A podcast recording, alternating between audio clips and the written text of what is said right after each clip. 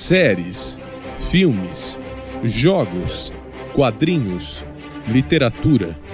Afinal, o que tudo isso tem em comum além de serem incríveis hobbies, passatempos e formas de entretenimento? E aí, você quer saber? Então ajusta sua caixa de som ou seu fone de ouvido, que a gente vai contar essa história.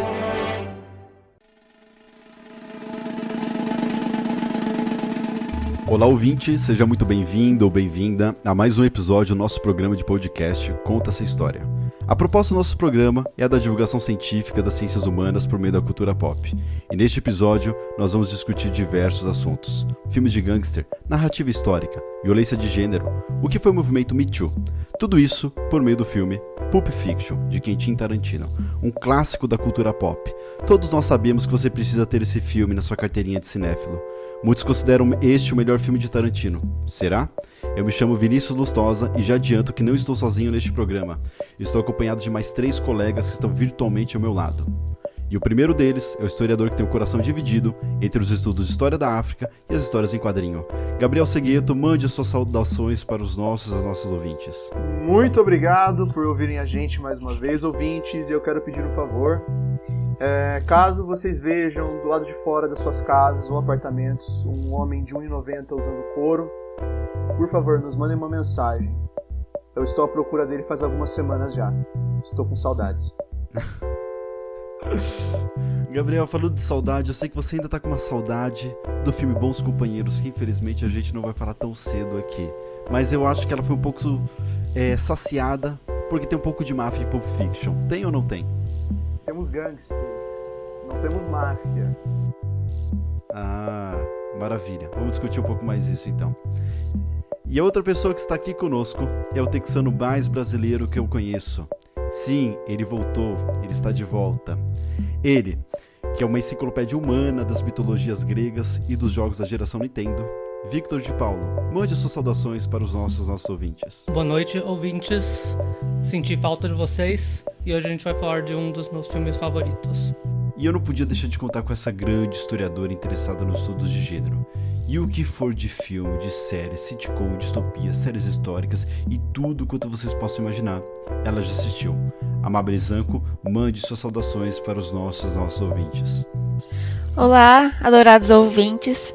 Já quero começar a apresentação falando que eu vou fazer de tudo possível para não xingar Quentin Tarantino ao longo deste episódio. Não sei se eu vou conseguir, mas já tá aqui. Vixe. Então nosso episódio vai estar cheio de tretas. Bom, é isso. Vamos começar o nosso episódio aqui, Pulp Fiction.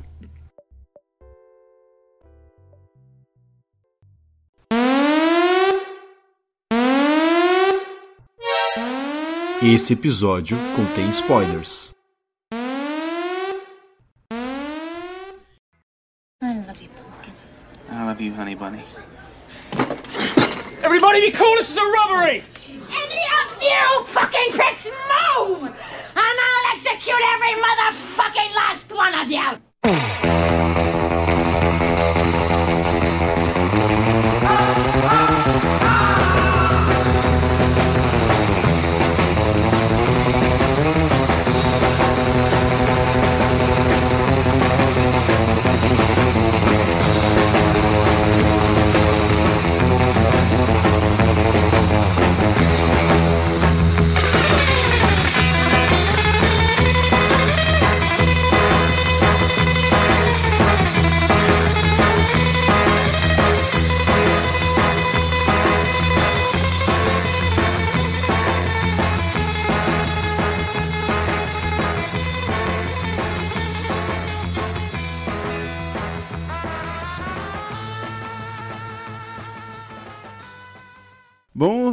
Quero começar aqui o nosso episódio fazendo uma pergunta para vocês.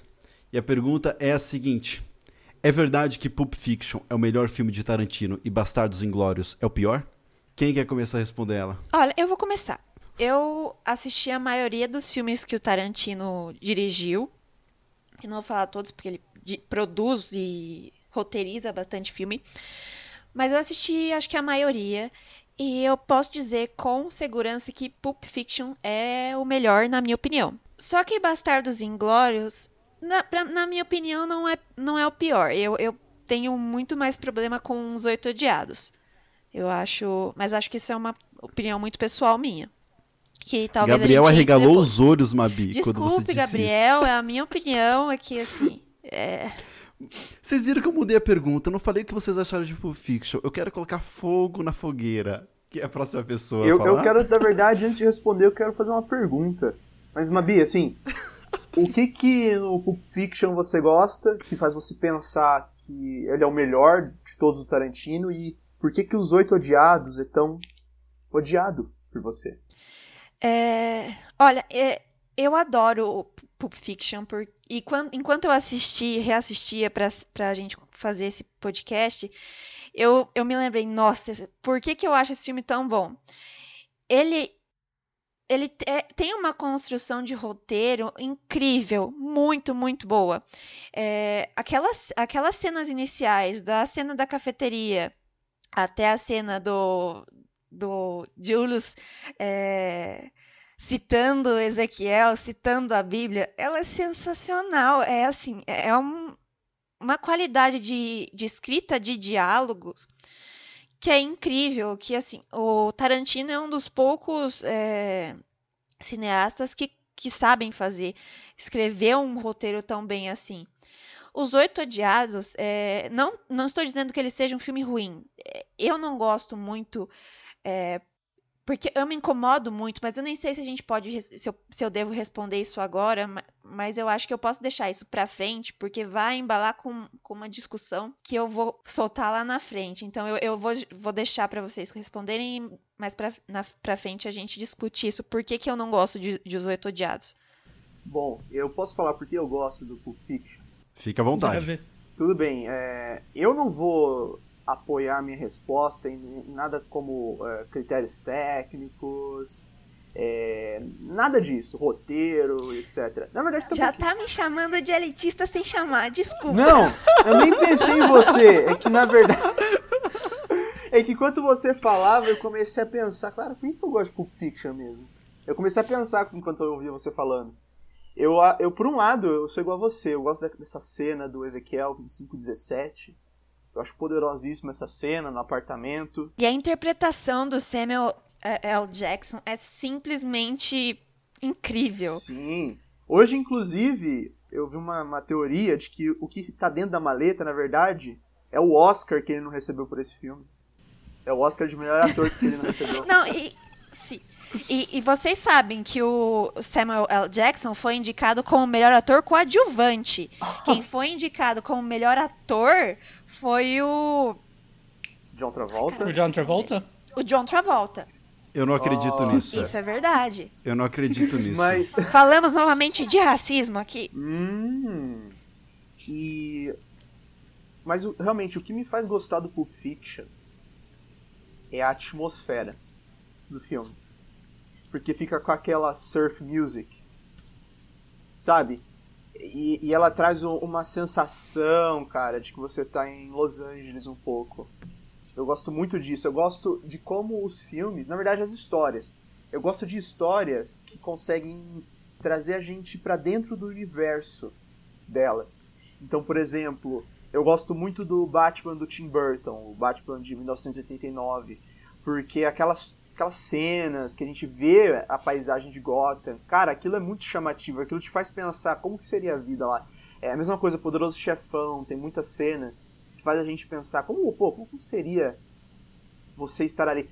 E o Pulp Fiction, por incrível que pareça, não tem tantas cenas abertas assim, como esses dois filmes, mas ele consegue carregar uma atmosfera de Los Angeles, não só por causa da música que te faz pensar, mas também por algumas cenas, questão de carro, e a gente consegue ver um pouquinho da cidade aqui e ali.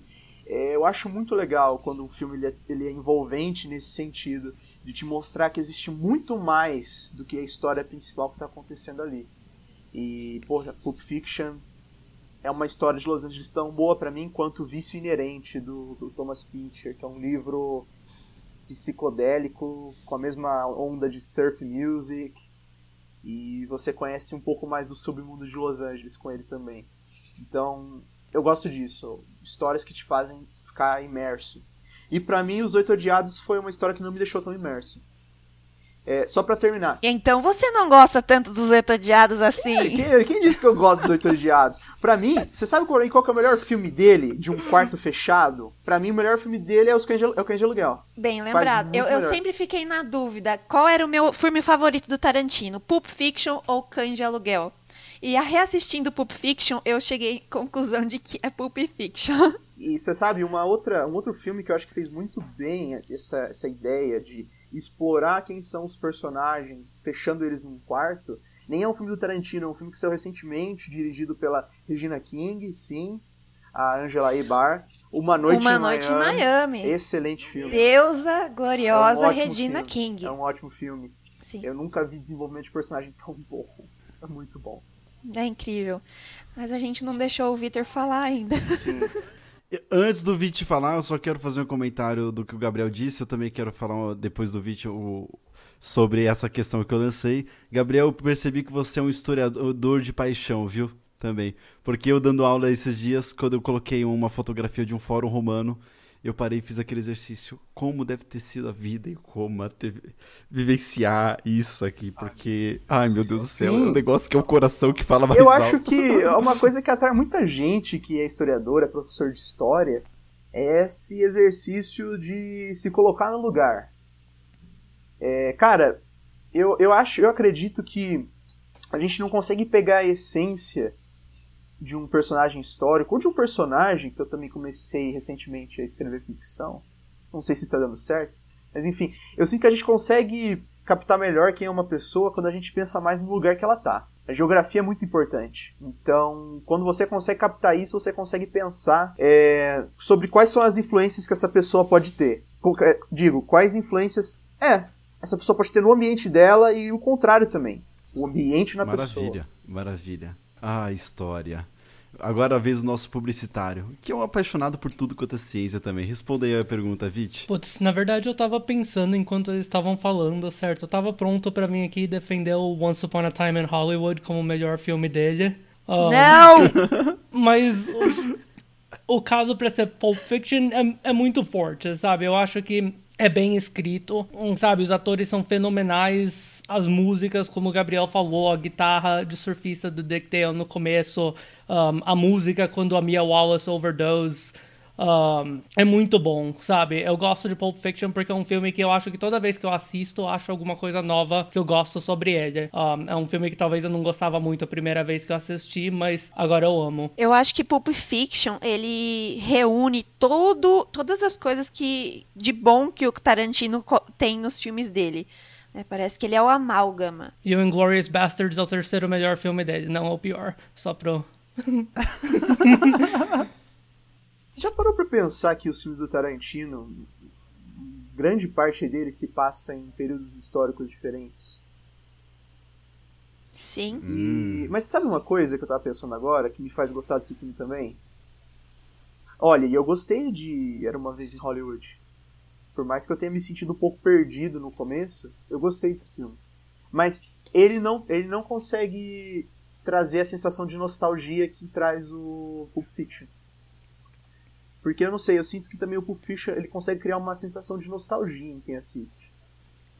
Ele é muito, muito, muito capaz de te fazer sentir dentro da história e ele cria uma nostalgia. Você pensa assim, cara, é como se já tivesse passado por aqui. É, Gabriel, vou amarrar isso que você falou de nostalgia, respondendo também essa pergunta que eu fiz.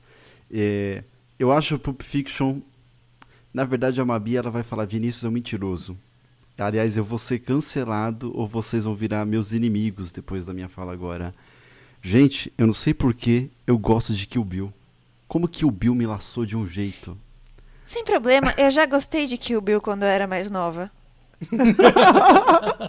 Olha as alfinetadas Nós aqui. não somos perfeitos. Ninguém é perfeito. Mabi, que, no fundo, no fundo, se a gente pegar pela negativa, a Mabi diz- disse o seguinte: Eu amadureci, agora eu não gosto. Você, enquanto não amadureceu, continua gostando de Kill Bill. No fundo, no fundo, foi isso que ela disse. Mas Kill Bill me pegou de um jeito, aquele assovio que se, se, se transforma em música. Acho que vocês devem lembrar o assovio que eu tô falando, acho que é no Kill Bill 1. Este mesmo. Eu Vou colocar de também se eu trilha. soubesse. Esse que o Gabriel está fazendo. E o Pulp Fiction, o que, que eu acho bacana nele? Gente, é um filme que acontece muita coisa em tão pouco tempo. Mas é muita coisa. Eu, eu sei, é, a primeira vez que eu assisti, eu lembro que eu tava vendo, fui ver as horas. Nossa, passou meia hora e já aconteceu tudo isso de história. Além de que tem algumas cenas, e uma específica que eu acho que vai comentar, que eu dei um salto do sofá e falei: que que é isso que tá acontecendo? E que inclusive depois é bem intragável a cena, porque você sabe o que tá acontecendo. Eu, enfim, vou deixar para depois. E sobre nostalgia, Gabriel, eu acho que Pulp Fiction, na minha opinião, a gente sente uma nostalgia maior porque tem muita referência de cultura pop, mas muita. E o próprio filme é uma grande referência de cultura pop. Você vê aquele filme que as, as trilhas já viraram referência para de, de cultura pop, músicas que tocam em festa e também imagens, cenas, cenas que viraram quadros, mold, enfim, molduras. É um grande clássico da cultura pop para a sociedade de consumo nossa de hoje, né? É, enfim, eu acho que é por isso que a gente tem uma nostalgia maior que o Pulp Fiction. Você quer comentar mais alguma coisa? É, eu ainda quero estar numa festa que toque Girl, You Will Be a Woman Soon. Eu, eu sonho com uma festa dessa. com certeza. Mas sabe uma outra coisa que também é interessante Pulp Fiction? É um dos filmes mais despretensiosos que eu já vi na vida. E eu vou falar mais porque, acho que daqui a pouco, mas. Cara, vamos falar a verdade. A impressão que eu tenho sempre quando eu assisto Pulp Fiction é que o que a gente está vendo são pedaços, vários pedaços. Pelo menos na parte do, do Jules e do Vincent, o Samuel Jackson e o John Travolta. É como se a gente tivesse só. Do Butch do, também. Do Butch até mais ou menos, mas o, o, o, o Vincent e o Jules, sempre quando eu vejo eles eu tenho a impressão de que, cara, é só mais um dia. Sabe? Não tem nada de especial acontecendo. Hum. Então eu acho isso muito legal, acho que isso que que chama mais atenção, é muito despretensioso. E até o Burt, por mais que tenha todo aquele contexto de ter uma coisa fora do normal acontecendo, cara, ainda assim, se você parar pensar, o Butch só era mais uma peça comum no dia a dia de dois estupradores. Então, nada, nada de novo para eles também. Yeah. Bom, acho que o que tem mais de diferente do Butch é que nem todo mundo tem um relógio como ele tinha. E, Gabriel, você que agora Mabi e Viti e pessoas que estão nos escutando. Gabriel, numa vida passada, fez parte de algum grupo de máfia. E vocês vão descobrir agora o que esse sujeito sabe de máfia. Gabriel, você disse que ia comentar de máfia, eu li um pouco também sobre máfia. Cara, o que que, como que Pulp Fiction retratou os mafiosos, assim eu posso falar, eu acho que você vai me corrigir é. agora. Os gangsters, o que, que tem de diferente em relação aos outros filmes de máfia e gangster? Bom, a gente tem muitas diferenças, mas primeiro eu vou começar sendo o historiador desagradável. Historiador, vocês sabem, né? É muito chato com termos. É muito chato Exato. com termos. Então vamos lá. E precisamos, e precisamos ser. ser. Vamos lá. Nazismo é de direita, não de esquerda. Isso, com certo? certeza. Exatamente. Eu fico até surpreso que a gente tem que falar isso aqui. É... Mas antes de eu responder, vamos lá. Para vocês, eu digo para os meus colegas, o que, que a máfia o que, que é um mafioso o que, que é um gangster pra vocês? Putz. um mafioso é italiano. Como é que é? É, essa é a primeira imagem que vem na nossa cabeça, né? Os filmes do Scorsese. Um cara italiano que come cannoli. É, take the gun. Li, é, não. Leave the gun, take the cannoli. Né? É isso. Eu amo isso. Eu amo esse programa. E também tem um cara irlandês que os italianos têm como bicho de anima animal, né? Pet... Animal de estimação. Animal de estimação, certo. e você, Vini? Qual que é a diferença? De um gangster pra uma máfia? Cara, eu acho que a máfia é uma organização bem maior. O gangster eu acho que pode ser algo bem pontual, algo fragmentado, se assim a gente pode fazer lá, algo mais local. Beleza, vamos lá. Eu vou. É, é, e eu, até, eu até acrescentaria, eu acho que a questão racial também é muito forte, porque quando a gente pensa em máfia, você pensa em pessoas brancas, não necessariamente estadunidenses, mas é, diversas é, nacionalidades, mas você pensa em pessoas brancas, brancas. E quando a gente pensa em gangster, a gente pensa em pessoas negras. Hum, esse é um bom começo. Bom, para responder vou primeiro falar o que eles têm em comum. E tem um podcast que é excelente, se chama Talking Sopranos. É um podcast feito pelo Michael Imperioli e Steve Schirripa. Eles foram atores da série Sopranos. E eles comentam episódio por episódio. E eles comentam de um ator que participou dos Sopranos, Tony Sirico. Ele, ele, ele chegou a ser da máfia. Foi associado a ela. E uma coisa que o gangster e o mafioso têm em comum, nas palavras do Tony Sirico. Eles são ladrões.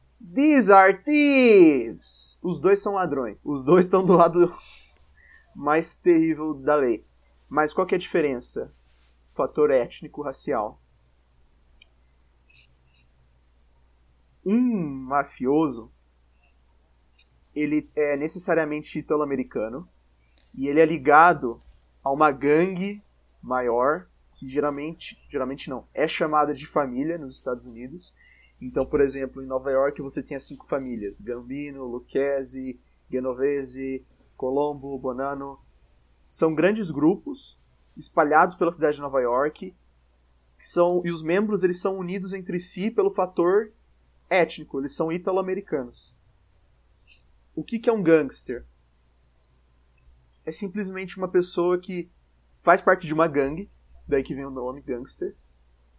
E essa gangue pode ser pequena, pode ser grande, mas normalmente não é italo-americana.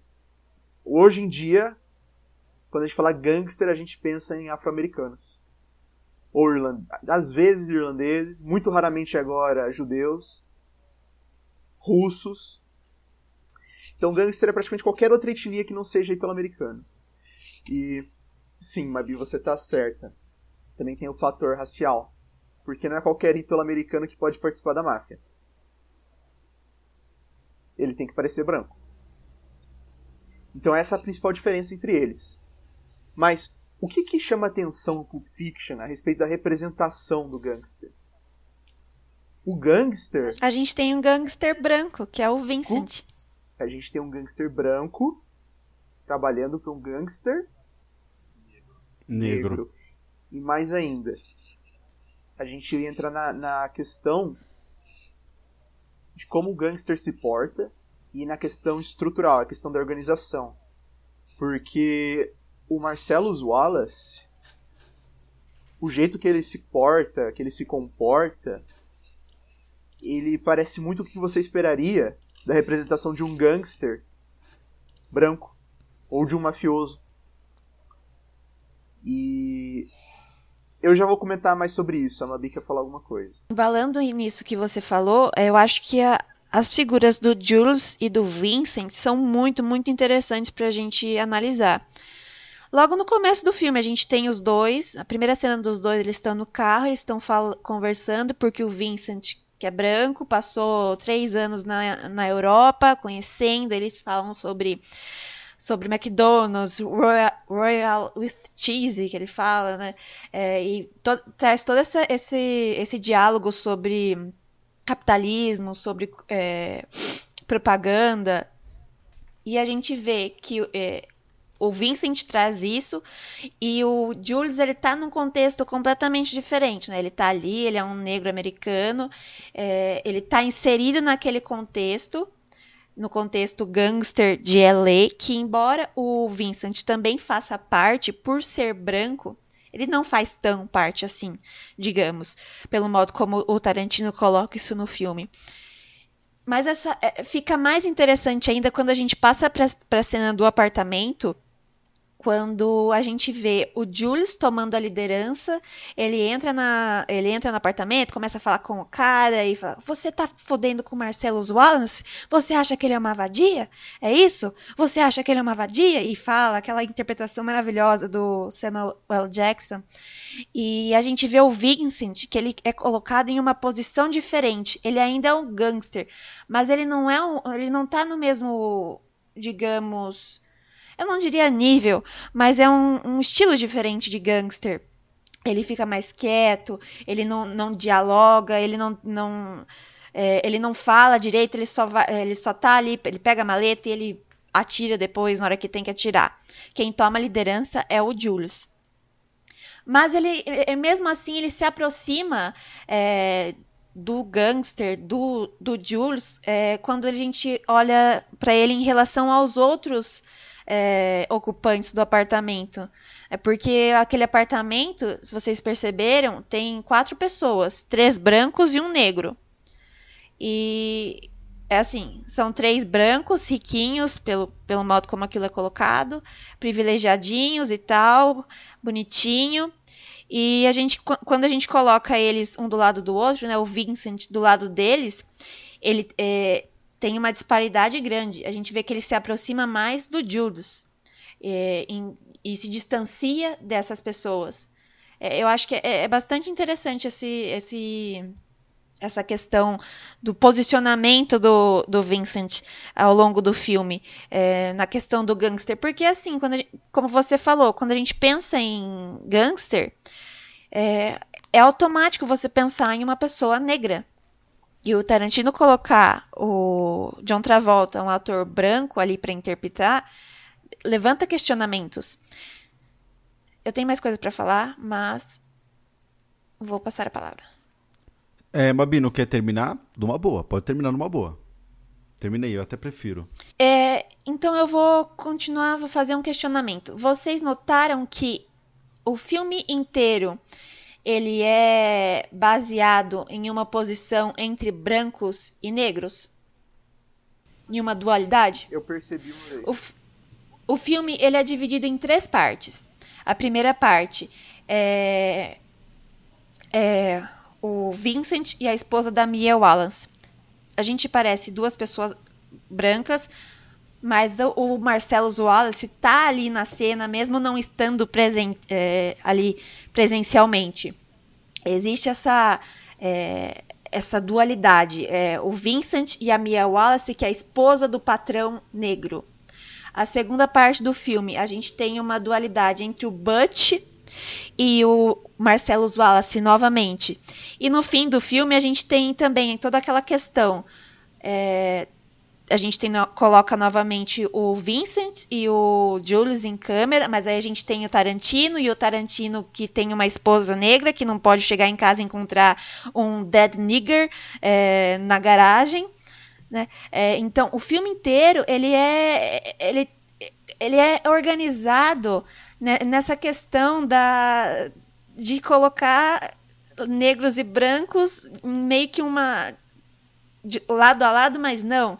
E eu nem tinha percebido isso. Eu percebi, percebi isso lendo um artigo que eu vou é, indicar para vocês é, de uma é, é, estudiosa chamada Cynthia Young, Cynthia Young, que chama uh, The Other, si uh, Other Side of a Badass Coin, Racial Doubling and Cultural Contestation in Quentin Tarantino's Pulp Fiction. Ela usa essa terminologia de racial doubling, que é vou, tra vou tra traduzir por uma dualidade, digamos assim. É, e eu percebi isso assistindo esse filme. É, assistindo não, desculpa. Lendo esse artigo. Porque num primeiro momento é difícil você olhar e perceber que o filme ele é inteira, inteira, inteiro é, construído em cima disso. Mas ele é inteiro, inteiro construído em cima de políticas, políticas raciais, que é bastante interessante. Tem um exemplo claro que é eu acho que é na primeira história. Depois que eles recuperam a maleta e a gente vê eles pela primeira vez usando aquelas roupas de surfista universitário, lembra? E. a gente, é ótimo. Isso é um filme do Tarantino. Por isso que Pulp Fiction é, um, é ótimo. Embora tenha vários problemas. Com certeza. Que trataremos novamente. Mas o, eu achei interessante o jeito que o cara que atendeu a porta ele falou de cada um. Porque o Vincent Vega ele fala: Vincent Vega! Nosso homem em Amsterdã!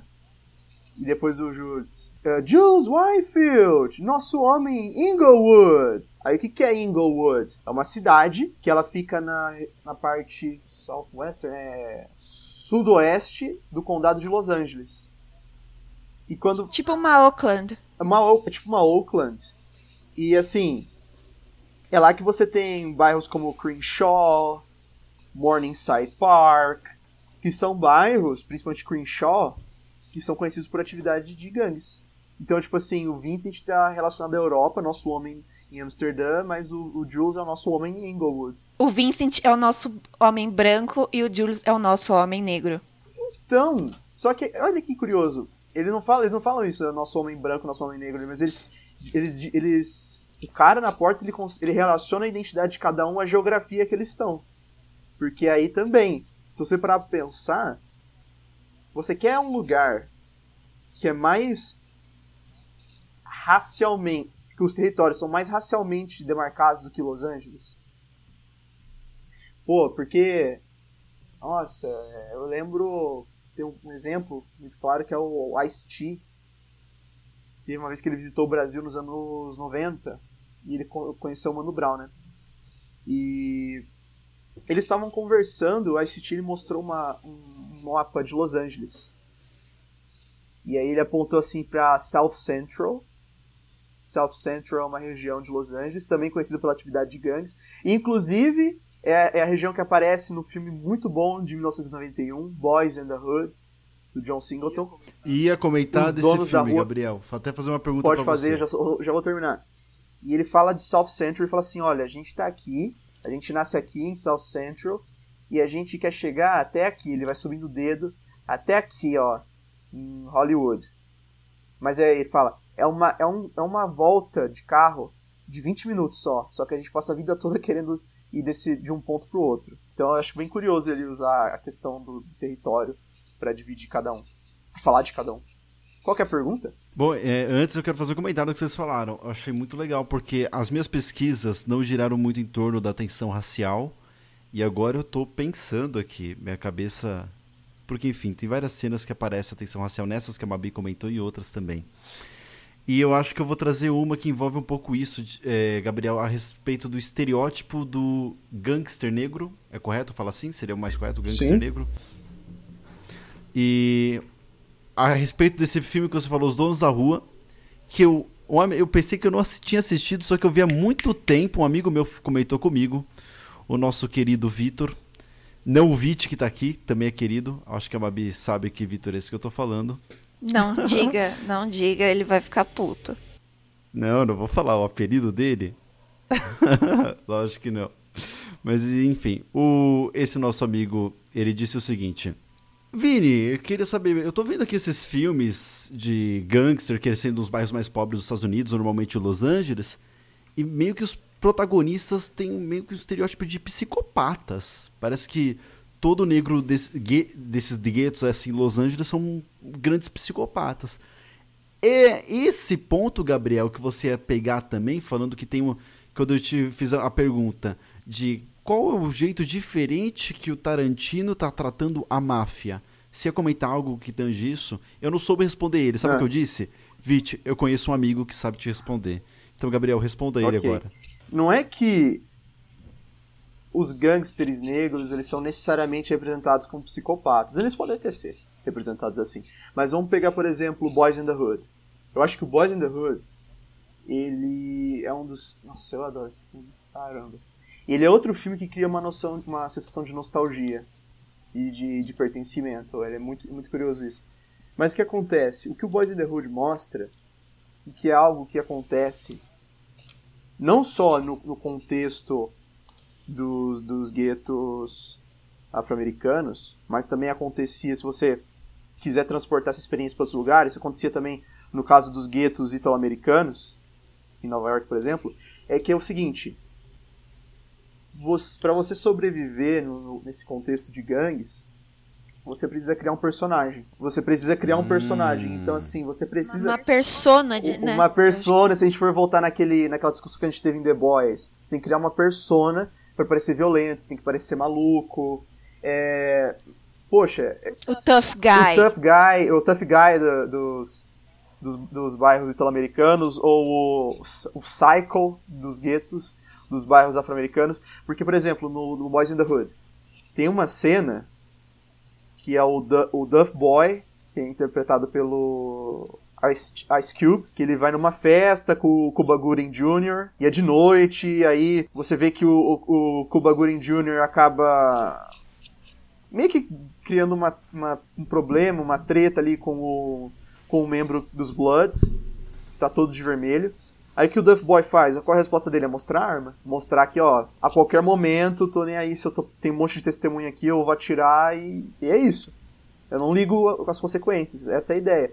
Você cria essa persona perigosa.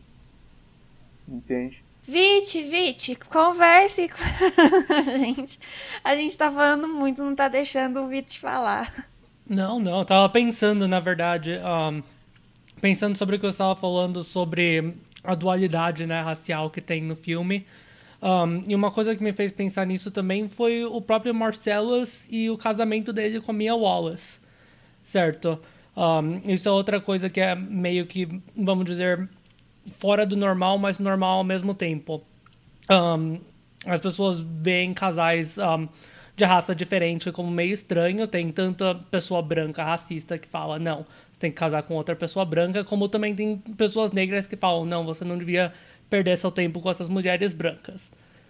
Um, ou seja, o casamento dele já não é uma coisa normal, mas ao mesmo tempo, porque ele é um gangster, é meio que esperado dele dele casar com uma, uma atriz falhada branca. Entendeu? Então eu acho que isso meio que mostra o status do Marcelo, sabe? Quando ele subiu para chefe da gangue, como ele meio que subiu uh, acima de raça um pouco por causa do, do status dele.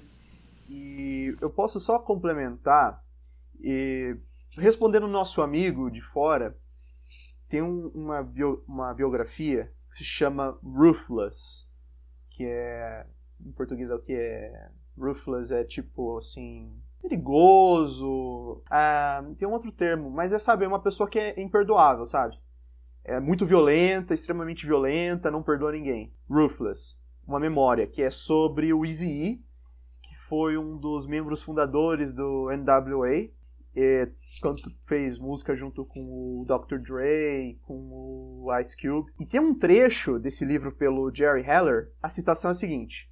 Eu vou ler ela original, depois eu traduzir. No one survived on the streets without a protective mask. No one survived naked. You had to have a role. You had to be thug, player, athlete, gangster, dope man. Otherwise, there was only one role left to you, victim. Ninguém sobrevivia nas ruas sem uma máscara protetora. Você não sobrevivia pelado. Você tinha que ter um papel. Você tinha que ser o thug, o capanga, o jogador, que é player, é como você chama o traficante de droga, uh, o atleta, o gangsta, o cara da droga. Do contrário, você só tinha um papel que sobrava para você, vítima. Eu acho que eu respondi a pergunta dele, né? Respondeu de forma perfeita. Vite, por gentileza, é, faça suas palavras aí.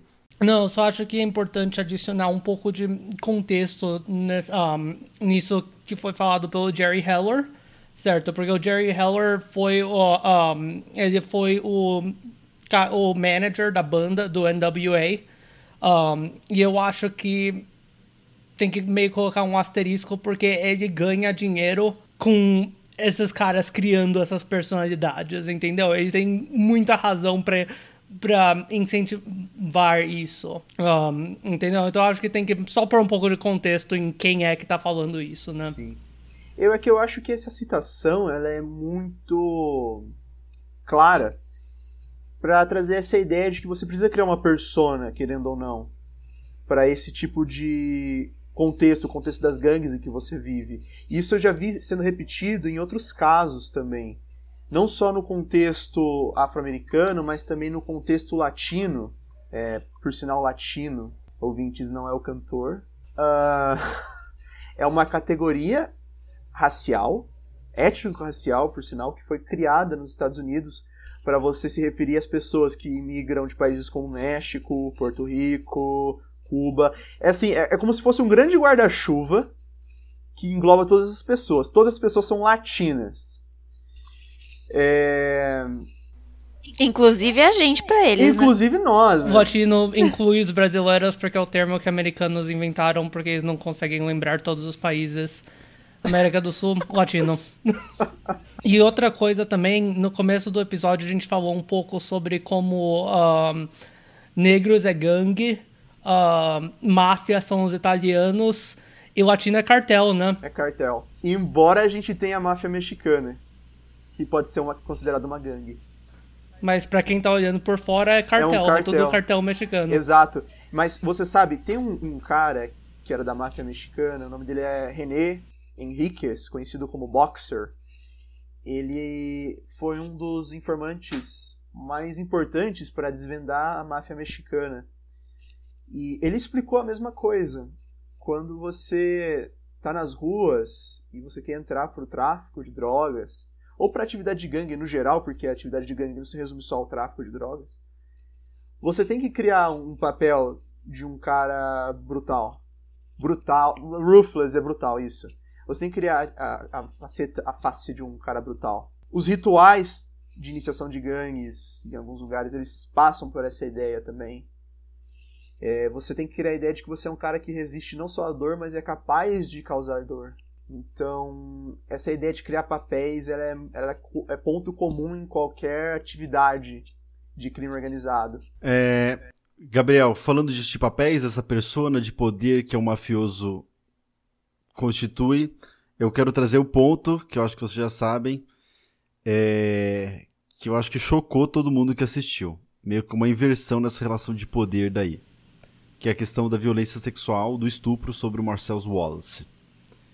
Aqui pra nós três aqui comentarmos. Eu, bom, a primeira vez que eu vi Pulp Fiction era muito novo. E antes da cena, já nem tava entendendo. Você pensou que o Marcelo Wallace estava apanhando. Exatamente, Matheus. Pensei que ele estava apanhando. E aí eu não entendi o que era aquele homem vestido de preto, inocência. só com a boca pra fora. Falei, que que, que que é isso? O que que tá acontecendo aqui, né? Pô, a ingenuidade é uma benção. E vai lá o Butcher, lá em cima, pega uma arma, pega uma espada, enrola, e você ouve os gemidos achando que o sujeito tá sendo torturado. Bicho, quando você assiste de novo esse filme, você sabe o que tá acontecendo? Deus do céu, que cena. É agoniante, Agoniante? ficar vendo eles, esperando, ele escolhendo arma e, e não vai, demora e. É agoniante. Exatamente, agoniante pra dizer o mínimo.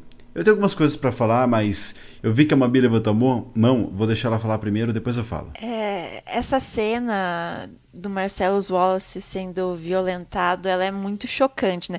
E assim, eu imagino quão chocante não foi na época em que aquilo foi lançado. Em 94 eu não era nem nascida. Mas eu imagino que tenha sido um choque para quem vai assistir. E como você falou, quando primeira vez que você entra ali no. que você assiste o filme, pelo menos a gente quando era criança, não achou que ele estava sendo violentado. Achou que ele estava sendo torturado, alguma coisa assim. Quando você vê, dá aquele choque. É, mas eu acho, eu acho muito curioso. O, o Tarantino ele é conhecido pela violência, pelo. é, por ser um, um cineasta que coloca a violência nos filmes dele de maneira super, super escrachada. Né? Um dos motivos porque muitos acham que ele é um ator, um cineasta genial. Não sei se eu concordo com isso. É, mas assim, é, eu acho muito significativo o fato do Marcelo Wallace ter sido estuprado. Porque a gente ali a gente tem duas pessoas, o Marcelo Wallace e o Butch. E quem é escolhido para ir primeiro? Um homem negro.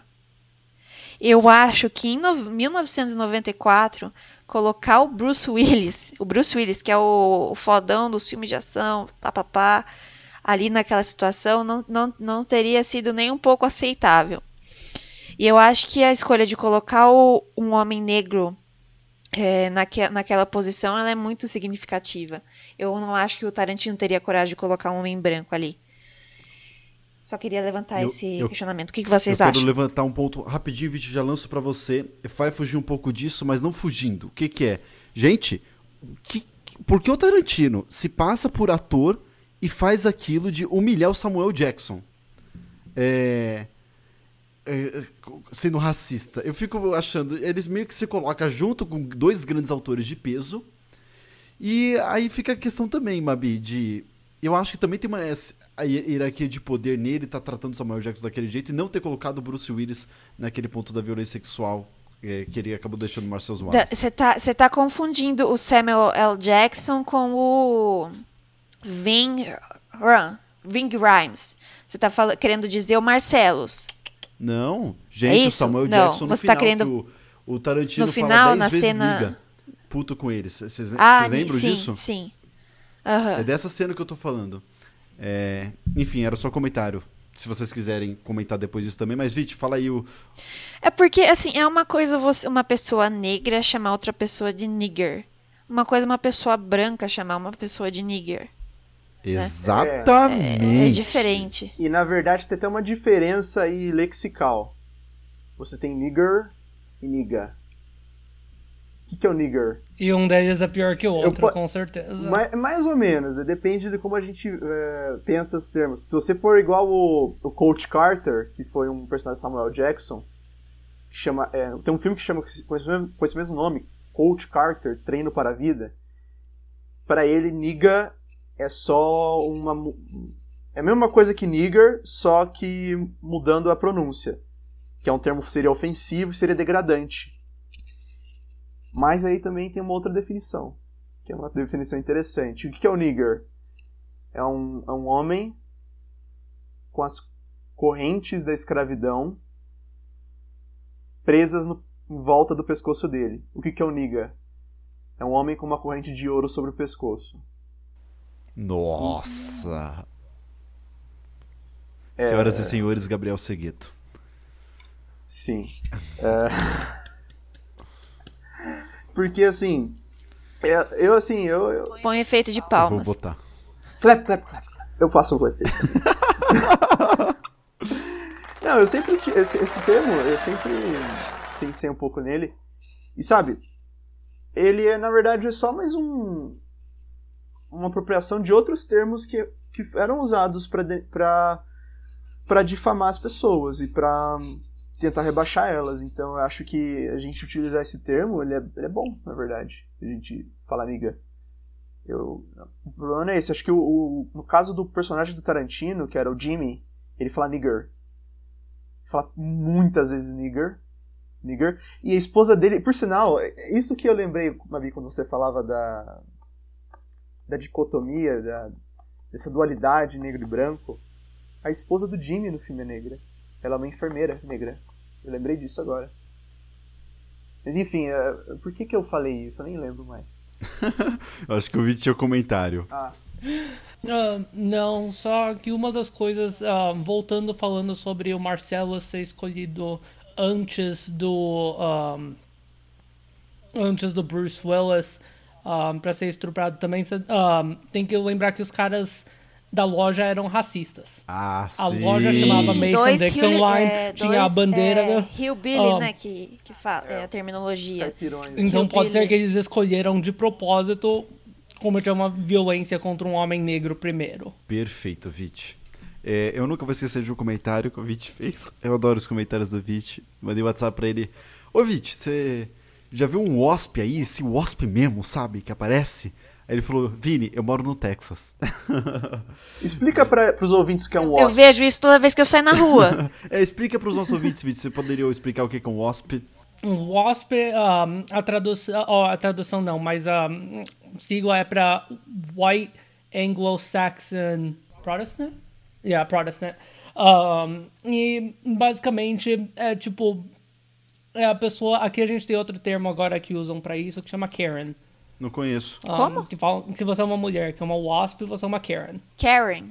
É, você é uma mulher loira que reclama pro gerente quando não tem bom serviço. Um, é meio que um, um termo que usam agora, Karen. Mas um, um WASP é uma pessoa geralmente que vem de uma família tradicional.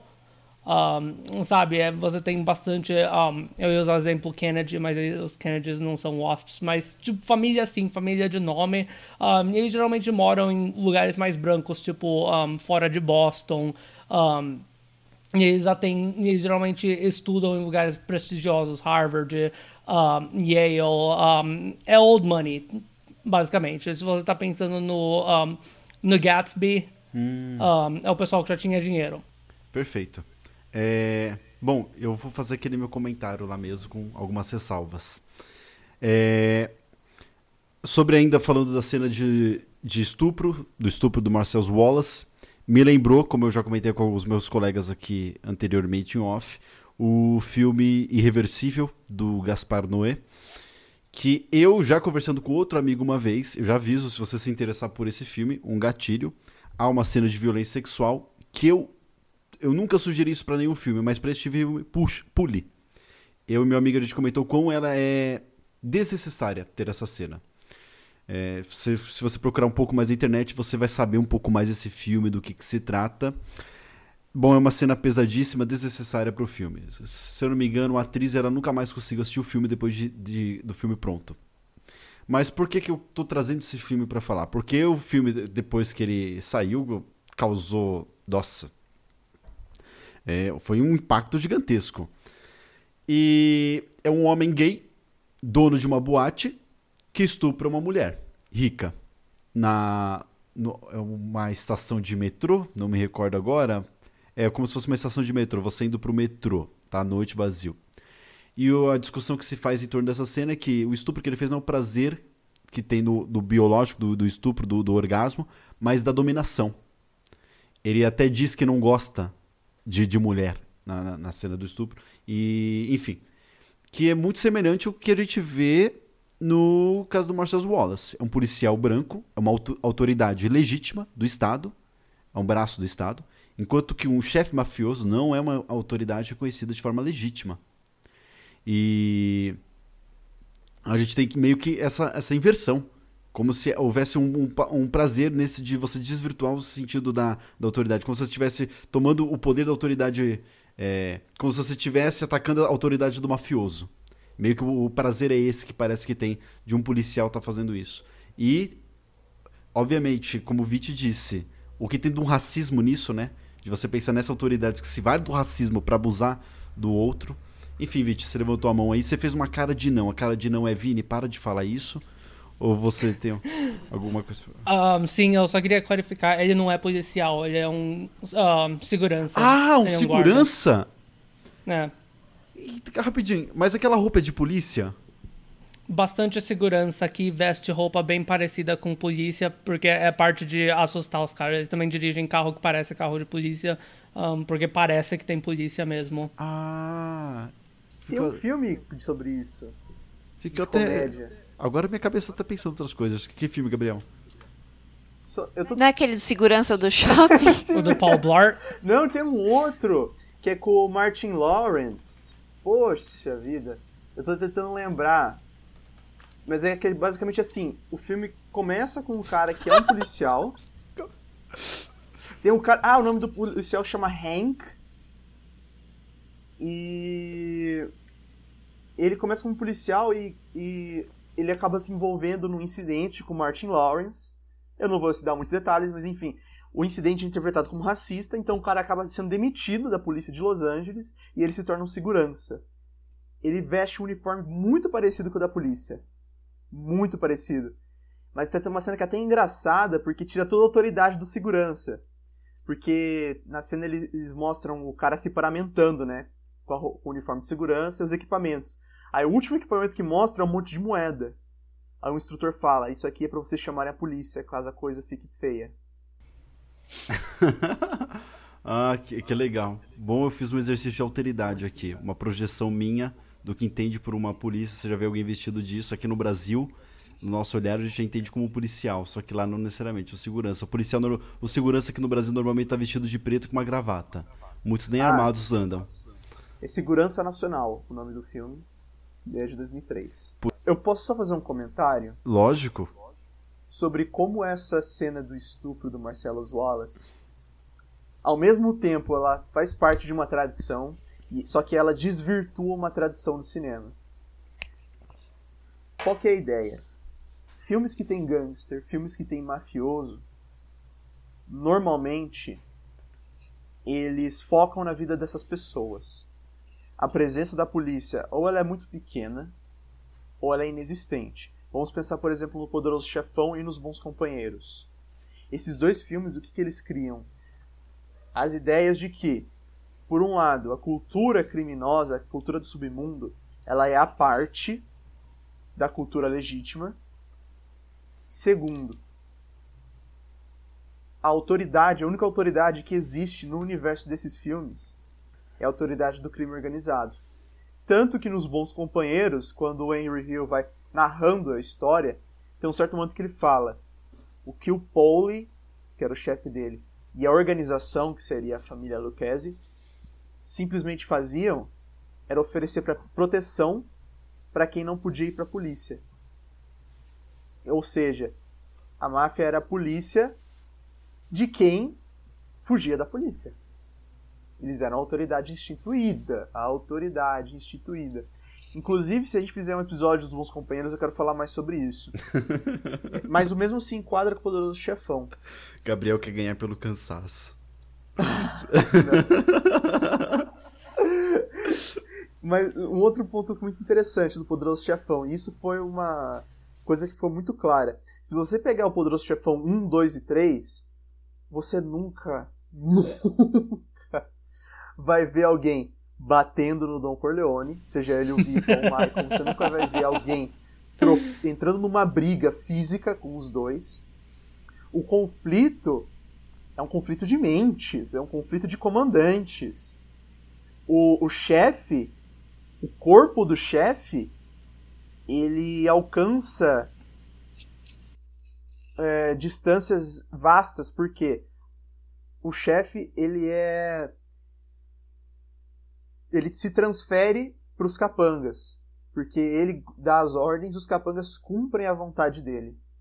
Agora, você colocar um chefe numa posição de perigo dessa, o cara ser violado, isso, isso que foi muito chocante para mim, porque eu tinha acostumado já com o que a gente via no Poderoso Chefão, por exemplo.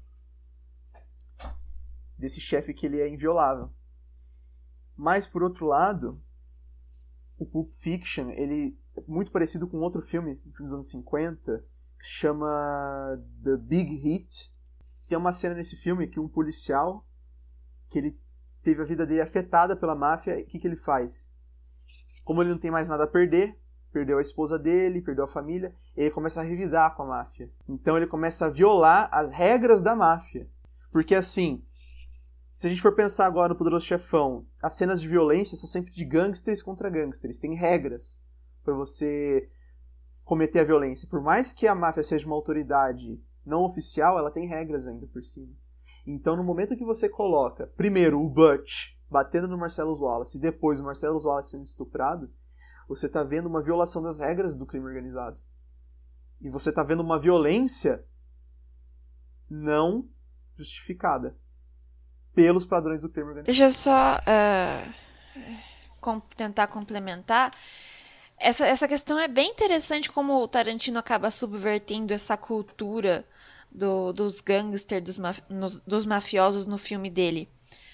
Porque, se vocês se lembrarem, quando a gente o, o, embate do Butch e do Marcelo Wallace começa como? O Butch está dirigindo, depois de pe ter pegado o relógio dele na casa dele e depois de ter matado o Vincent, ele está dirigindo para voltar lá pro hotel para encontrar a namorada dele e ele cruza com o Wallace, o que? Atravessando a rua sozinho com, com um copo de café na mão e um negocinho de, sei lá, um pacotinho de donut, sei lá o que, que era aquilo. Uma cena completamente cotidiana, completamente normal, né? Que você não esperaria que um puta chefão gangster tá ali na rua, no meio do dia, andando sozinho, comprando o próprio café, atravessando na, na ru a rua sem ninguém, é, já é uma subversão disso. Né? A, a, a, cena já começa subvertendo desde o início. Aí o Butch vai, joga o carro em cima dele e acontece toda aquela sequência. Além de ser uma homenagem à, à psicose, que tem essa cena que a protagonista, a protagonista do filme, entre aspas, ela tá fugindo e ela pensa que vê o chefe atravessando a rua e olhando para ela. Ele para, anda no meio da rua e olhando para ela. Mas além disso, uma coisa que Pulp Fiction é interessante é porque, voltando, Poderoso Chefão e Os Bons Companheiros, eles mostram que os mafiosos, nesse caso os mafiosos, não os gangsters, por mais que eles sejam quase a mesma coisa, eles têm uma cultura parecida com a nossa, só que a cultura do submundo não é a mesma cultura que a nossa. esses caras, geralmente eles estão é, circunscritos, eles estão fechados dentro do universo deles, dentro do reino deles, do território deles. Por exemplo, a família Corleone, várias e várias cenas dos filmes Poderoso Chefão, eles estão dentro de alguma mansão. Os bons companheiros, a atividade deles, a gente só vê eles ou em algum bar que é de alguém do grupo deles, ou a gente vê eles no bairro, que é onde o Henry cresceu, que é East New York, no Brooklyn. Então são, eles são sempre tão cercados no reino deles, no feudo deles. Só que eles não têm uma vida normal como a gente. É, é isso que esses filmes mostram. O Pulp Fiction é ao contrário. Eles têm uma vida parecida com a nossa. O Vincent sai para jantar. O Marcelo Zola se vai comprar a donut de manhã. Antes do trabalho. Um, então, mas voltando para violência contra o Marcellus Wallace, eu acho que também serve uma um, tem uma razão narrativa uh, para aquilo acontecer, ou pelo menos uma coisa que ajuda a narrativa. Um, eu acho que quando o Marcellus Wallace vira a vítima do estupro, ele parece ele para de ser o vilão da história. Só um segundo, o Victor. É, é estupro. Tro. Okay. Yep. eu tava esperando pra ver quem ia falar. Não, mas é normal, você não, não fala um... português no dia a dia, hein? Tranquilo. uh, então, mas eu acho que isso serve. Até antes disso, o Marcellus é meio que o vilão da história. Uh, sabe, a gente primeiro ouve do Marcellus porque ele foi o cara que jogou o cara para fora da janela por massagear o pé da mulher dele, certo? e a gente vai voltar nisso porque a gente vai falar sobre pé ainda. Mas, um, então, até isso, ele é o vilão. E como depois que acontece isso, o vilão vira o Zed e o outro cara. Não sei se o outro cara tinha nome. Eu sei tinha, que um dele tem. Chama Zed, tinha, lógico. mas eu não vou lembrar. Um, porque o Zed é icônico agora, certo? Um, mas esses caras viram os vilões e um, um, jeito que eles transformam eles uns vilões tão interessantes, mesmo sem ter tantas falas ou tanto tempo na tela, um, é usando a fetiche, certo? O a, tipo de sexo que eles, esses homens curtem. tanto o Gimp como o estupro. estupro. Não tem problema yes.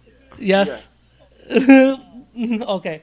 Um, já vou falar para todas as vezes que eu errar. Um, qualquer um desses termos que eu comecei a pesquisar hoje de manhã. Vídeo que é o GIMP, depois então, explique, um, por favor, também.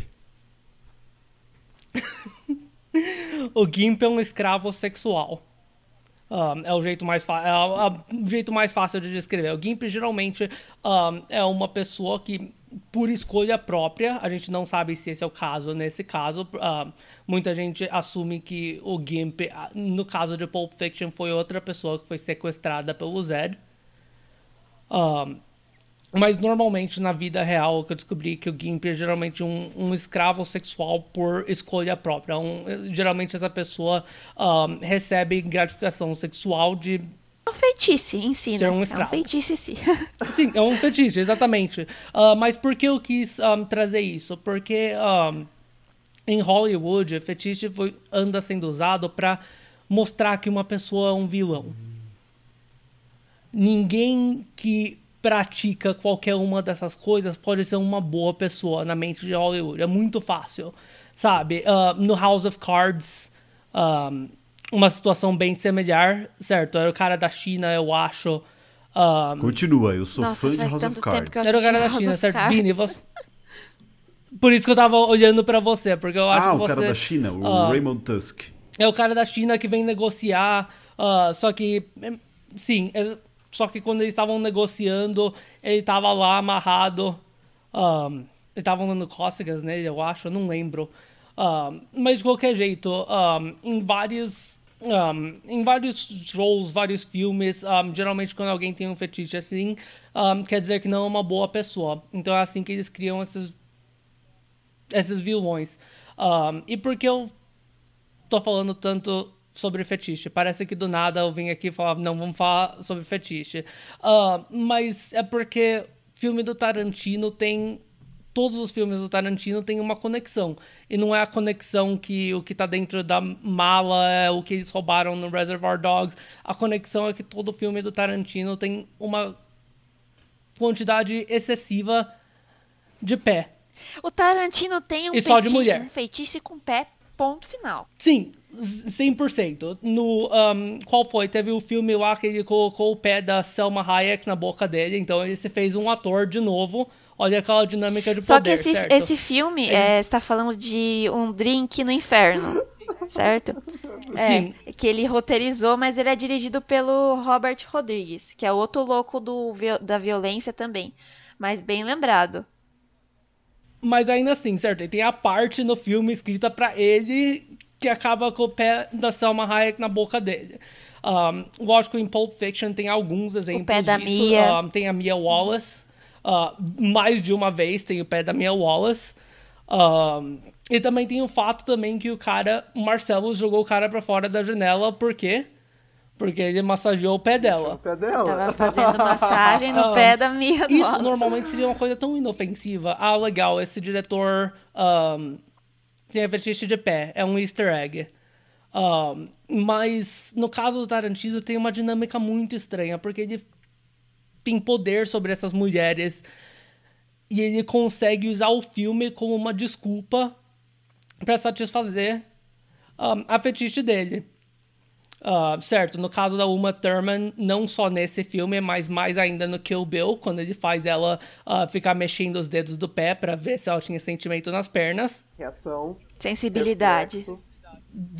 É pra ver se ela... Sensibilidade. ok. eu não sabia se você tava Mas olhando pra gostei. mim porque isso não aconteceu no filme. Aí eu pensei, pera, isso, ah, isso acontece no Kill Bill, certo?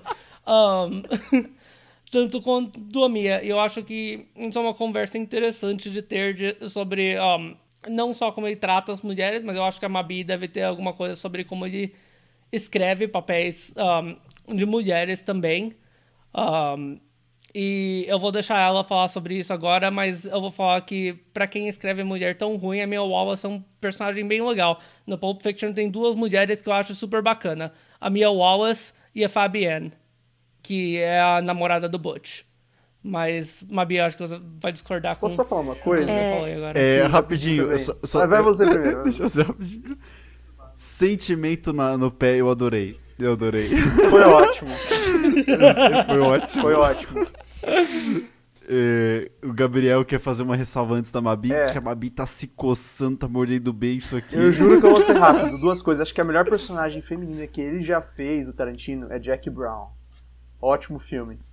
Com a Pangrier, que era uma celebridade do Blast, do Blaxploitation nos anos 60. Eu gosto dela. É, eu acho que Jack Brown é o melhor personagem feminino que ele, já, que ele já fez.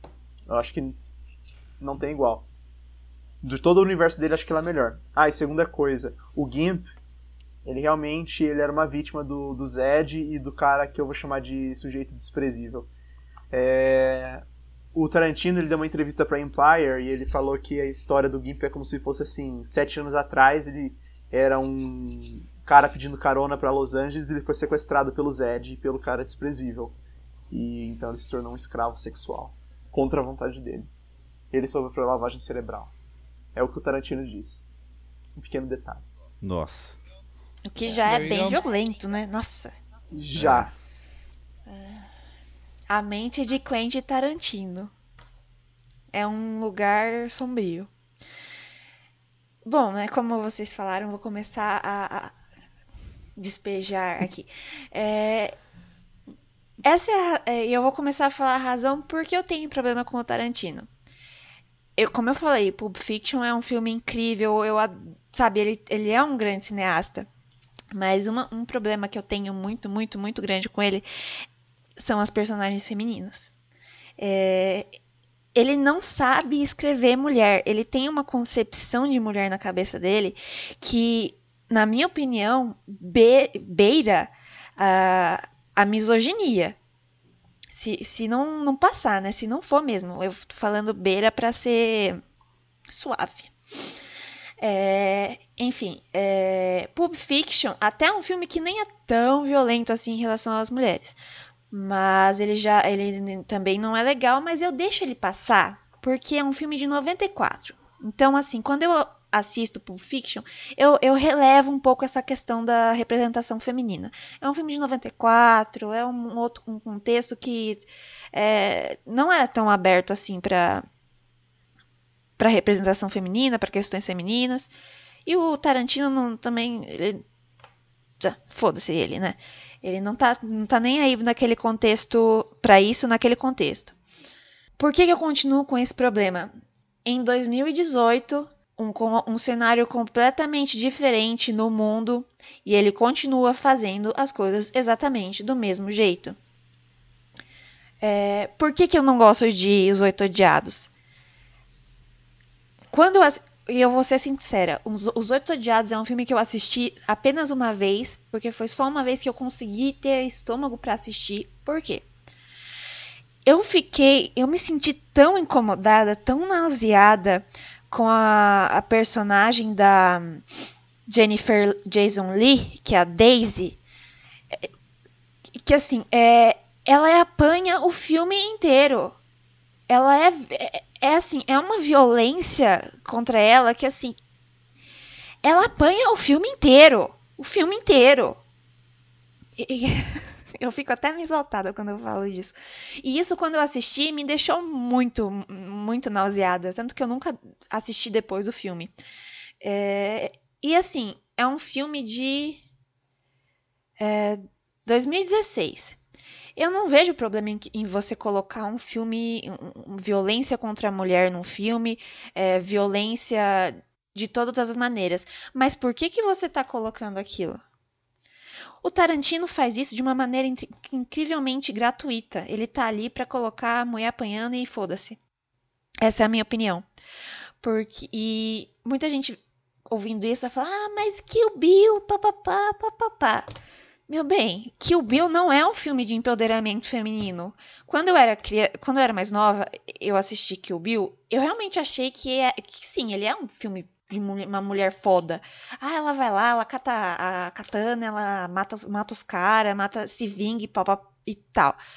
Só que conforme eu fui, os anos foram passando, eu fui amadurecendo, repensando as coisas, eu vi que Kill Bill não é um filme de empoderamento feminino. Ele é um filme extremamente violento. A, a personagem da Beat, Beatrix Kiddo, ela não é uma personagem empoderada. Ela é uma mulher que no, no dia do casamento, foi é, espancada até entrar em coma é, e, e, levou um, uma bala na cabeça para entrar em coma. Enquanto ela estava grávida, teve o, o filho, o bebê, arrancado da barriga dela.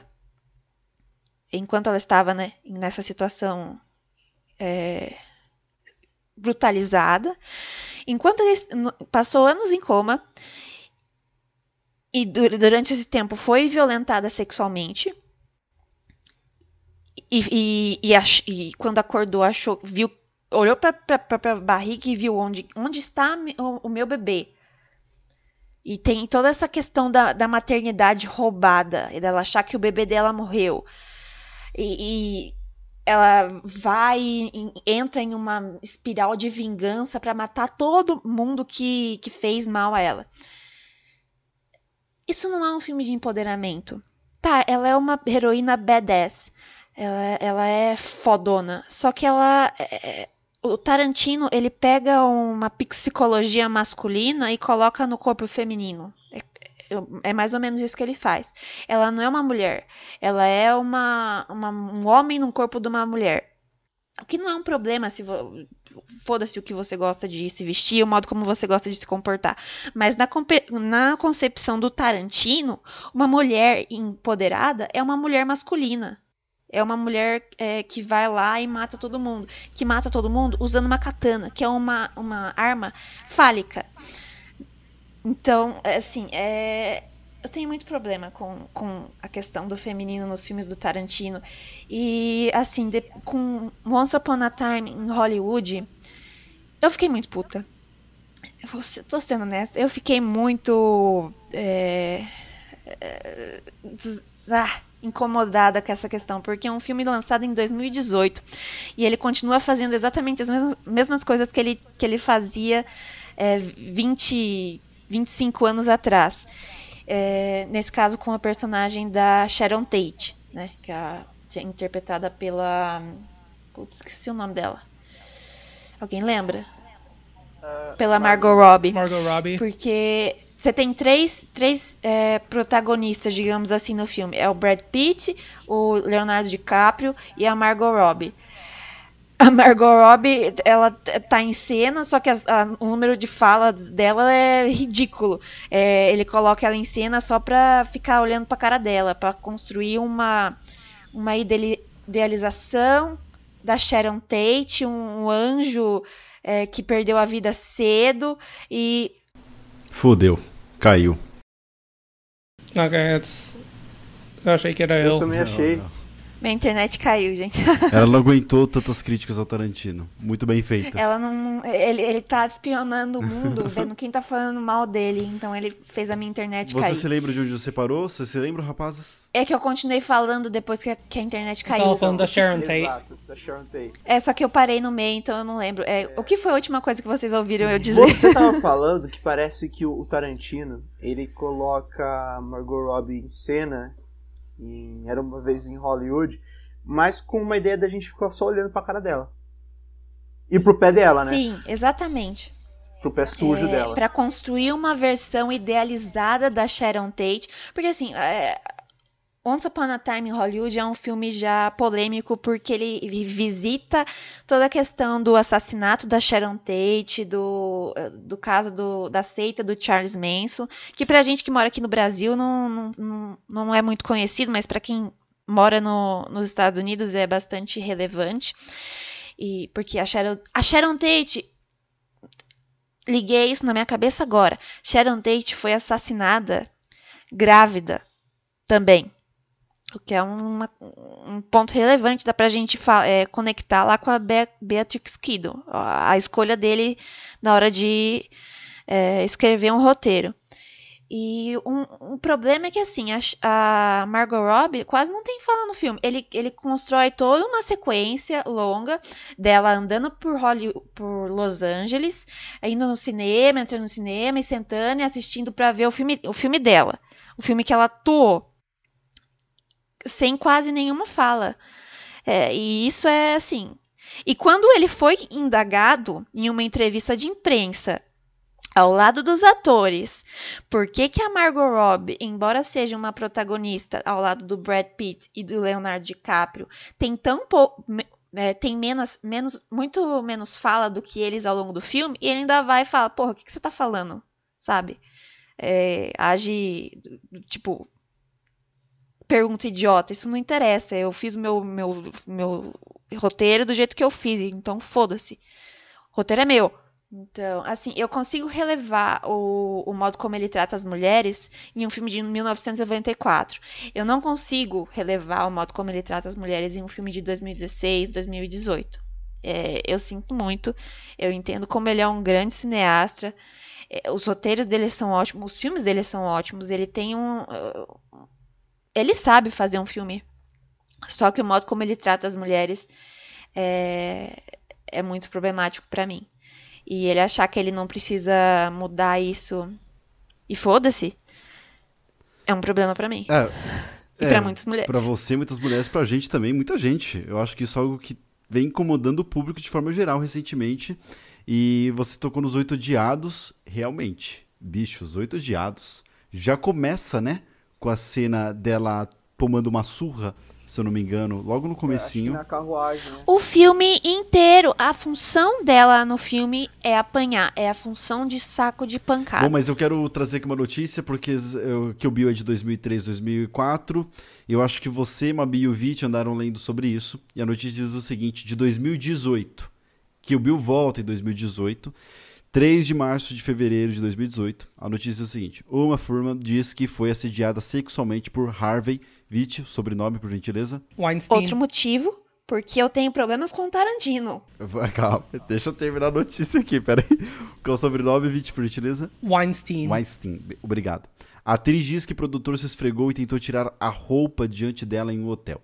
Ela também diz que foi estuprada aos 16 anos por ator de 20 e culpa Tarantino por acidente em set de Kill Bill. Vit, que acidente foi esse? Você comentou comigo uma vez. Uh, sim, esse acidente foi um, quando eles estavam gravando Kill Bill, um, que tinha um carro que ela precisava dirigir, era só uma reta, mas ela não estava se sentindo confortável. Na verdade, não era uma reta, não. Porque ela. Um dos motivos que ela fala que ela não estava se sentindo segura é porque era uma estrada completamente. Acidentada. É, com bastante. Curva. É, com bastante curva. É. Foi mal. então, mas um, o Tarantino falou na época que era uma reta, por isso que dava para fazer, que o carro ia dar tudo bem, uh, que era só um pouquinho, e o carro bateu. Um, e ela acabou com, acho que, dano permanente um, a espinha dela, costas, a coluna, perna. Uh, costas, pernas, certo? Tudo isso. Um, e não foi só isso que ele fez com ela no, no set do Kill Bill também.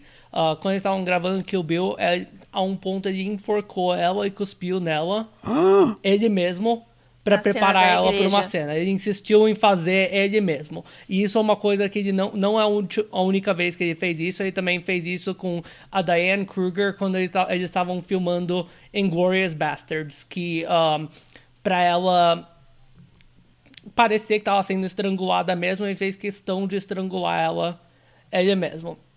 Agora, tudo isso são coisas que eu concordo, Tarantino detesta mulheres, misogynista, tudo, mas um, eu queria discordar sobre o, a Sharon Tate no Era Uma Vez. Um, eu entendo porque você não gosta da performance dela, mas eu acho que não precisa ter bastante fala para ter um impacto no filme a minha opinião, um, eu achei que, um, na verdade, o impacto que ela tem no filme, mesmo com as poucas falas dela, são incríveis. Na verdade, ela é a melhor parte sobre o filme, na minha opinião. Mabi um, caiu. Então, eu. Ah, caiu, ela, ela precisava ouvir isso, mas então um eu discordo. Ela, ela, já volta aí. Aí, voltou. A gente, é... a internet tá uma beleza hoje aqui em casa, desculpa. Porque eu só ouvi o comecinho da sua argumentação, Victor, por favor. Vamos lá, Victor. Um, ok, então, um, eu vou voltar, vou falar que um, eu discordo, na verdade, com você sobre a Sharon Tate no Once Upon a Time. Um, eu achei que mesmo te... acho que você não precisa ter bastante fala para ter um impacto num filme, para ser um bom, uh, uma boa atriz. Uh, no não, caso não, dela. Olha, é só um, um, um adendo. Eu não tenho nenhum problema com a Margot Robbie, com a interpretação dela. Tá? Eu adoro a Margot Robbie, acho que ela tá ótima como Sharon Tate. É, o meu problema é como o Tarantino coloca ela em cena. Mas eu achei que nesse. O que eu tô falando é que tem muito exemplo do Tarantino um, ser misogynista. Misógino. Misógino. Misógino. There you go. um, então, mas eu não acho que esse é um, honestamente. Eu acho que a cena. Eu acho que. Um, ela meio que representa a inocência de Hollywood, certo? Do que ele tava querendo mostrar. Ela, porque quando você vê a vida real da Sharon Tate e o que aconteceu com ela foi meio como Hollywood perdendo essa inocência. Então, nessa versão dele com ela viva, eu, eu gostei da ideia de ver um, a Sharon Tate cheia, sabe, bem viva. Um, é, sim, eu entendo, eu entendo essa argumentação. Né? Ele quase, ele apresenta ela quase como um anjo, né? É, é a moça que, que, era desconhecida e ela alcança é, o sucesso, é, só que isso cai por baixo, é tudo é destruído do nada de uma maneira super violenta. É, eu entendo isso, esse argumento. Eu, eu acho não tem problema com essa endeusa, endeusação que ele coloca, quase santificação da Sharon Tate. É, mas eu tenho sim problemas por, por ele não, sei lá, trabalhar mais com ela, deixar ela. A Margot Robbie quase não tem fala no filme. E ainda responder do jeito que ele respondeu pra. Responder do jeito que ele respondeu pra é, jornalista quando é, ela perguntou sobre isso é, eu tenho problemas. Gabriel ia falar. Eu só queria fazer um comentário, é mais uma contextualização disso do que o Victor disse. E olha, eu não tô tomando nenhum partido aqui, eu, na verdade eu tô gostando de ouvir a, a discussão entre os Não dois. é uma briga. Não, não é uma briga. Eu só estou fazendo o que um certo professor faz, que é ficar em cima do muro, em algumas ocasiões. Ou pelo menos fez. Um certo professor. Quem que nós eu tá vou- falando? eu vou o mundo parar não por aqui. sabe, o mundo não sabe, mas a gente sabe. A gente vai saber. Todo bom programa sempre tem um- uma mensagem que nunca é explicada. É igual Sopranos com o 3 O'Clock. É igual a maleta de Pulp Fiction. Ou é igual. É a nossa. Esse professor é a, ma- é a nossa maleta. É. Mas enfim. Vinícius nem se Sobre- manifesta. Exato, ele é esperto. Ele é esperto. Assim, eu não, não, me, não falo nada, tô quieta. Mas é Mas, ó, interessante. professor, se você estiver ouvindo, nada contra, É. tá? Professor, muito obrigado, por sinal, pelos pedaços de bolo que você me deu. É... Enfim. O, o, assassinato, o assassinato da Sharon Tate, ele, por sinal, na cultura pop americana, ele já foi visto como o início da decadência moral dos Estados Unidos e também o início de uma onda de violência que se seguiu por todo o país nos anos 70 e 80. Inclusive tem um documentário sobre isso, sobre esse aumento da violência que foi observado a partir dos anos 70. Margot, ah, Margot Robbie, não. A Sharon Tate, desculpa, Margot Robbie. A Sharon Tate foi assassinada nos anos 60, final dos anos 60, se eu não estou enganado, certo? É a partir dos anos 60 ainda, no final, você tem o assassinato da Kitty Genovese em Nova York, o assassinato de outra mulher jovem, e nos anos 70 para frente, a violência sobe nos Estados Unidos, principalmente em Nova York. Se não estou enganado, eu não posso afirmar com certeza para os outros lugares, mas para Nova York eu sei que a violência subiu exponencialmente dos anos 70 para os anos 80. Tanto que tem um documentário uh, de 81, eu acho, eu não estou eu não tô certo da, da data, chama The Killing of America, o assassinato da América que vai falar sobre isso. Então, eu consigo entender um pouco do jeito que essa personagem é representada no filme, mas eu tenho um problema quando os personagens eles são mais conceitos do que pessoas. Por sinal, foi uma coisa que eu gostei do que aconteceu no Pulp Fiction, é que a gente viu um personagem que era mais um conceito, que era o Marcelo Wallace, se tornar uma pessoa. Foi algo interessante, sim. Bom, eu não vou me alongar muito mais. Beleza. É, Mabi, a gente comentou um pouco por cima que foi o Me Too. Você consegue falar uma- para a gente um pouco mais? É, tem- o Tarantino ele tem ações bastante questionáveis quando assuntos são mulheres, né?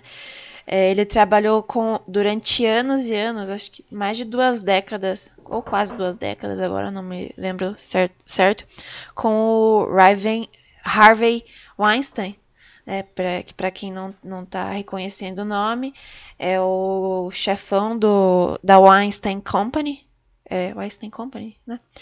É, que foi o maior, é, a imagem central do movimento Me Too, né? É, e ele foi o que deu o, o, o estopim, né? Ele, as primeiras denúncias de assédio sexual foram feitas contra eles de, e depois é, várias outros, outras pessoas se manifestaram contra ele e contra outros é, membros da indústria de Hollywood. E o Tarantino trabalhou com ele durante muitos anos, é, inclusive na produção do filme Kill Bill, que o Weinstein é, foi produtor.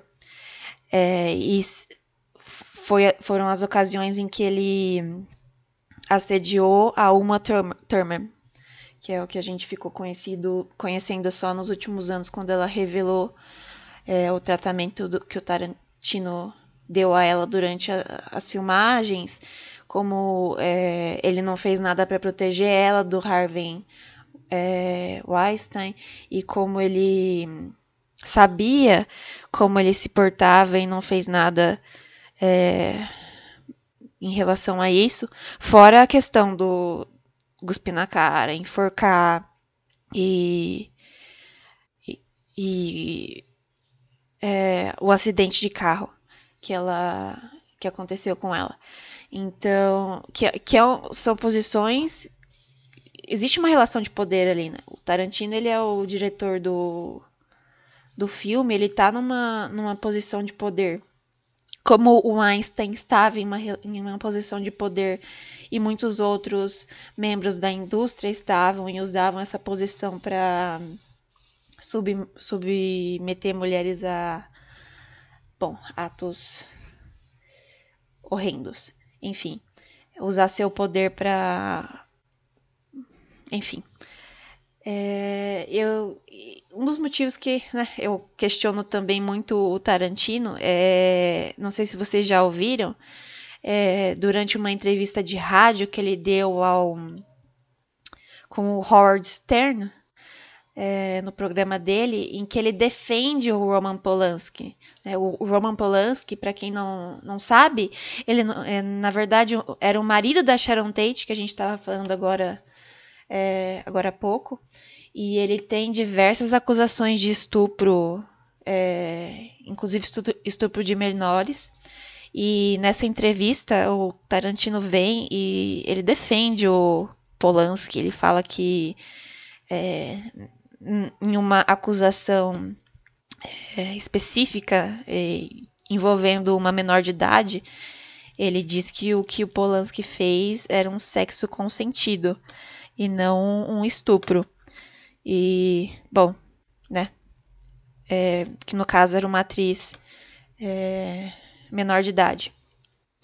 E o modo também, porque o, o, Roman Polanski, ele aparece em Once Upon a Time, e eu acho bastante curioso a maneira como ele, ele decidiu representar tanto o Roman Polanski quanto o Charles Mason, que é o Roman Polanski, ele aparece muito brevemente, é, sem, ele quase não tem, ele tem uma, assim, uma fala ou duas muito breve, e ele, ele é mais ou menos quase o que ele fez com a Sharon Tate, mas de uma maneira bem menor. Parece que ele não fica meio em cima do muro.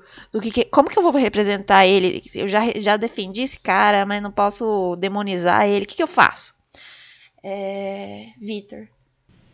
Um, não, que eu. Um, contexto de novo para Roman Polanski, um, essas acusações contra ele são tão sérias que ele nem mora mais nos Estados ele Unidos. Ele nem pisa nos Estados certo? Unidos porque ele... ele, tem tanta, tanto mandado de prisão, tanto processo judicial que se ele, se ele pisar no aeroporto ele vai direto para cadeia. Eu não lembro onde ele mora na Europa, mas eu sei que de lá ele não sai. E, e ele foi indicado a um Oscar por O Pianista do, no começo dos anos 2000. Ou seja, anos e anos. Ele ganhou, Sim, certo? Ele, ele passou anos e anos. A indústria inteira sabia é, e todo mundo revela, é, relevava, né? Foda-se. A mesma coisa o, o Woody Allen. O Woody Allen faz duas décadas que a, a esposa, a ex-esposa dele, a Mia Farrow, é, e a filha dele acusam ele de estupro inclusive, quando a gente vai analisar o caso mais perto, que ele, te, ele não só tem acusações de estupro feitas pela própria filha, como ele foi, foi casado com a enteada, né, a filha da. Eu não, não lembro direito se ela, se ela foi adotada por ele, pela Mia Farrow, mas no caso, dois casos é, de abuso infantil. Então, e o, e o Woody Allen passou anos e anos sendo aclamado em Hollywood, todo filme que ele fazia, ele, ai, mais um filme do genial Woody Allen, até o movimento Me Too é, aparecer, acontecer, e ele estava em um processo de pós-produção do último filme dele, que era Rainy Day in New York, que o filme a produção ficou completamente estagnada, não conseguia, porque ninguém mais queria produzir, ninguém mais queria é, exibir o filme, e o filme acabou saindo alguns anos depois e ninguém, sei lá, ninguém notou, né? Porque demorou 20 anos, 20 anos para as pessoas é, perceberem que, nossa, isso não era legal, a gente não devia estar tá ficando é, endeusando esse cara durante as duas últimas décadas. Demorou 20 anos para eles perceberem isso. Hollywood tem um problema muito grande. Bom, eu tenho um comentário aqui, breve. É, a gente trouxe dois pontos que eu acho bem interessantes. Um de como essas pessoas usam da sua posição de diretor, dessa posição de poder, de um empresário que está por trás do filme, para é, satisfazer seus desejos, ser um criminoso no caso de violência sexual, abuso, assédio. Vocês trouxeram o caso do Polanski, do Tarantino e tem o do Kevin Spacey, né? É o, do Kevin Spacey, além dos inúmeros casos de abuso sexual que ele fez. No próprio House of Cards, eu lembro que na época teve uma notícia daquele guarda pessoal dele, o Edward Mitchum, que é esse é o nome dele do personagem, mas é Nathan Darrow, acho que é isso. Não sei se você se lembra, tem uma cena. Olha, se você não assistiu House of Cards, pula os próximos 25 segundos. Tem uma cena que o Kevin Spacey junta com a Robin Wright, é isso? A Claire. Claire, ele na cozinha e meio que rola um beijo triplo lá, começam a se pegar. Aquela cena, o Kevin Space, ele quis que existisse. O Nathan Darrow não se sentia à vontade em fazer ela. O que, que o Kevin Space fez? Falou pro cara trazer a esposa dele. Ela ficava lá assistindo para ver se ele ficava mais confortável. O Kevin Space queria aquela cena de qualquer jeito. Olha como essas pessoas usam da sua posição de poder para o quê? Para satisfazer seus desejos, viol uma violência gigantesca sobre. Não tenho nem palavras para falar o tamanho da violência. Isso que o Kevin Space hoje está no ostracismo, né? Eu acho que o lugar. Não sei nem qual lugar que ele merece. Mas. Eu também noto, acho que vocês também perceberam ou não, dessa mudança que hoje o cinema, o Netflix, a última temporada mandou Kevin Space pra lá todo lixo. Essas pessoas não estão sendo mais aceitas. O outro, o Polanski, teve que sair dos Estados Unidos. É, não estou falando que não deveria, acho tudo, é, deveria ser preso, né? Mas é o que eu quero dizer, é, são medita, o cinema está mudando. Não sei se vocês também percebem essa mudança ou não. Eu quero fazer a pergunta então: por que, que o Tarantino não está no ostracismo? Sabe por quê? Eu, eu acho que os ouvintes já devem saber como funciona aqui o podcast. A gente sabe mais ou menos o que cada um está pesquisando antes do episódio, só que assim, a gente não sabe detalhes. Então, um detalhe que eu não sabia é, era que meus amigos estavam aqui pesquisando sobre a polêmica do Tarantino quando ele falou da garota de 13 anos estuprada pelo Polanski. E enquanto eles falavam, eu, eu não resisti, eu, eu fui pesquisar. E eu achei uma matéria da revista Quem, que faz parte do, do Grupo Globo, que o título é Tarantino gera polêmica ao falar da garota de 13 anos estuprada por Polanski. Dois pontos, citação entre aspas, ela queria. É de 7 de fevereiro de 2018. E eu, eu posso só ler o que ele falou? Por favor. Fique à vontade. Por favor. Ele não estuprou uma menina de 13 anos. Foi sexo com uma menor. Isso não é estupro. Para mim, quando você usa a palavra estupro, você está falando sobre violência. Isso sim é um dos crimes, é um dos maiores crimes do mundo. Tem mais um pouco. Ele foi acusado de fazer sexo com uma menor de idade. Ela queria fazer sexo com ele. Ela namorou o cara. É um conceito de é muito truncado, né? É, estupro só acontece. É, é, é, o que fala. Estupro só acontece quando a vítima depois está toda acabada, está toda machucada e brutalizada. É isso. É, para ele, a intenção é que. É, a impressão é que assim. O que o Harvey Weinstein fazia com as mulheres não era um estupro. Não era uma violência sexual. A partir dessa citação que você leu porque usar da posição de poder de, que ele tem para coagir mulheres adultas ou não a terem relações sexuais com ele não é um, uma violência sexual, não é estupro. Eu não sei porque eu não entendo realmente. É uma questão para mim muito esquisita, por, como o Tarantino não, não tem. Essas questões em relação ao Tarantino não tem mais repercussão. Eu acho que talvez eh, a maioria das pessoas nem sabe é, sobre isso. E, ou então, por ele ser um cineasta tão conhecido, tão conceituado, escolhem não ouvir, escolhem não ver. Não sei, é, é uma questão muito problemática para mim. Mas alguém tem algo. Um, eu acho que um, as duas razões, uma é porque, tipo, filme do Tarantino ainda é lucrativo. Sabe, enquanto uma pessoa continuar sendo lucrativa, continuar um, recebendo um, bons reviews dos, um, dos críticos, essa pessoa não vai ser cancelada. Certo, o Woody Allen, você falou, demorou 20 anos. O que aconteceu que fez mudar? Foi o Me Too? Não, começou a fazer filme ruim também. É muito mais fácil você... Bom, bem apontado. Mandar alguém embora quando eles não fazem mais dinheiro.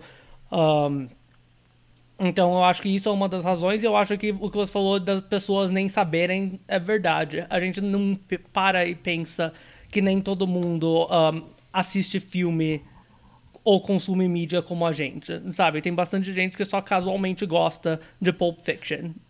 Muita Porque, é, se, se, a gente for parar pra, pens pra pensar, os filmes do Tarantino, embora eles tenham uma audiência é, considerável, é um nicho, né? Que gosta dos filmes dele. É um nicho que assiste os filmes dele. Um nicho que eu diria é marcado pela intelectualidade. Olha, eu tenho algumas dúvidas quanto a isso. Eu diria que é um nicho diga, marcado diga. por quem quer parecer inteligente. Sim, cult. Cult. Cult. A palavra. Sim, cult. sim. E um outro comentário, é interessante saber como que a, indústria do entretenimento funciona igual a máfia, então. Você só é bom enquanto você arrecada. É tipo isso. Money, money, money. Tudo é dinheiro. Tudo é dinheiro. Ah, cada vez mais soprando faz sentido.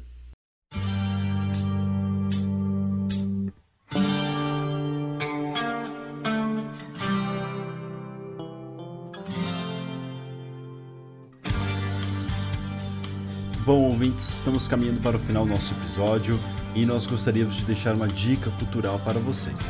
A minha dica cultural é um documentário chamado Untouchable. É um documentário sobre o Harvey Weinstein. É... Digamos que é um documentário que fala sobre a queda desse produtor após a série de acusações de abuso sexual envolvendo ele. Documentário interessantíssimo, com entrevistas de várias das vítimas e acusadoras sobre ele toca bem, dialoga bastante o que nós falamos aqui no nosso episódio. Bom, essa foi a minha dica cultural.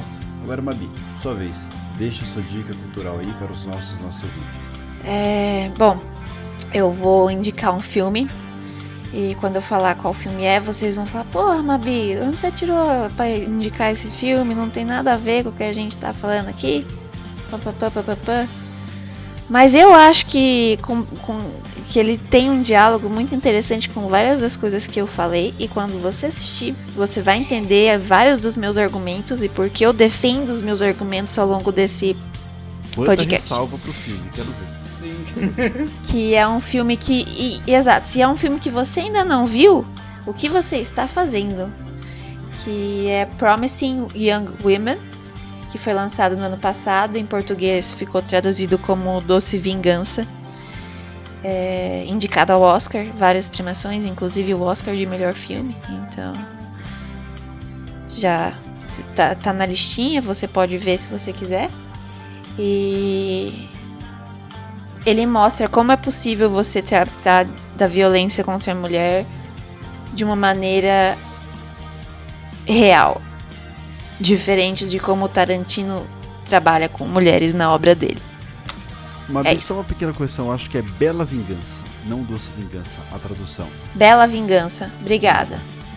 Doce Vingança é aquele outro filme que também fala de um tema parecido, mas vai em um caminho totalmente diferente. É, Obrigada. porque você falou Doce Vingança, eu fiquei, ué, Aí depois eu... Não, eu não ia indicar esse filme para vocês. É... é... que confunde aqui. Eu, eu... Sem problema, sem problema. Gabriel, sua vez. Eu vou indicar um filme de 1956, dirigido pelo Stanley Kubrick, chama O Grande Golpe. O nome original é The Killing. E se você gosta das reviravoltas que existem no Pulp Fiction, como por exemplo um gangster deixando a arma em cima do balcão da cozinha enquanto vai no banheiro. Você vai que gostar. absurdo isso, né, gente? Que é um de Deus, só- absurdo. Só, o Tarantino pra, pra pensar numa cena dessa. Ou então, a ideia do Marcelo Wallace tá atravessando a rua e de repente o, o Butch atropela ele. Ou seja, se você gosta desse elemento do inesperado e de- do certo humor ah, macabro que existe no inesperado, você vai gostar de um grande golpe. Que, como o nome diz, é um filme sobre um ladrão que orquestra um golpe, um roubo, a um hipódromo, se não me engano, de São Francisco. E Bom, é um plano bem feito, mas como você pode esperar, as coisas não vão seguir o plano. Perfeito, Gabriel. É, e outra coisa, ouvintes. Peça um episódio de máfia para a gente deixar o nosso querido Gabriel feliz. É indicação de máfia, pesquisa de máfia. Já teve votação e ninguém votou em no filme de Votou máfia. sim, ele. Uma pessoa votou no filme ele- de máfia. O Gabriel. Ele, o- o- outras eu pessoas. posso. Então, eu só queria falar uma coisa, eu aprendi isso recentemente. As eleições foram fraudadas. Digo, as votações foram fraudadas. Eu ainda defendo que se a gente for fazer um filme de máfia, a gente tem que fazer primeiro do poderoso, do poderoso chefão. Eu defendo até a morte. Eu também Eu acho. acho que devia fazer de GTA San Andreas, mas enfim. Vamos fazer GTA San Andreas, sim. Assim, se esse não for eleito, vai ser porque realmente o, o sistema de votação é falho. tá tendo intervenção de fora. Vite, você concorda isso? Você ouviu demais isso, que as votações foram fraudadas? Com certeza. Sempre. Não tem nenhuma eleição que não é fraudada. E quantos votos a mais foram mesmo? Foi um a mais, não é? Sim, é um, um a mais que precisa achar. Bom, diga aí, Vite, sua dica cultural. Agora, primeiro eu acho que eu vou falar que o filme que a Mabi ah, indicou, o Promising Young Woman, é ah, pós-moderno. Porque é só estética, não faz sentido. Ah, e eu tenho duas recomendações de filme hoje. Ah, eu só tinha uma, mas Um depois da nossa segundinho, conversa... vamos ser cancelados por ouvintes pós-modernos, então mais respeito, viu? Pode dizer, Vite. Um, eu tenho duas um, sugestões de filme. Um, se você quiser assistir um filme pós-moderno, um, tem o filme Chungking Express, que chama Amores Expressos, de Hong Kong. Um, bom exemplo. E minha sugestão uh, conectada ao Pulp Fiction é o filme Náusea do Vale do Vento, que é um filme, na verdade, do estúdio Ghibli. E a Uma Thurman é uma das atrizes de voz na versão em inglês. Poxa, que Depois que eu legal. assisti Pulp Fiction, eu queria assistir mais, mais coisa com Uma Thurman e esse foi onde eu comecei. Então, é um ótimo filme. Bom, eh, eu quero agradecer a participação de vocês aqui. Eu acho que a gente fez um bate-papo super legal. Ouvintes, espero que vocês tenham gostado. Não se esqueçam de nos acompanhar nas nossas redes sociais, Instagram, Facebook e Medium. Estamos lá alimentando essas redes com textos eh, bem acessíveis. Não se esqueçam, nossa proposta é da divulgação científica das ciências humanas por meio da cultura pop. Nos vemos daqui a algumas semanas ou alguns dias. Tchau, tchau.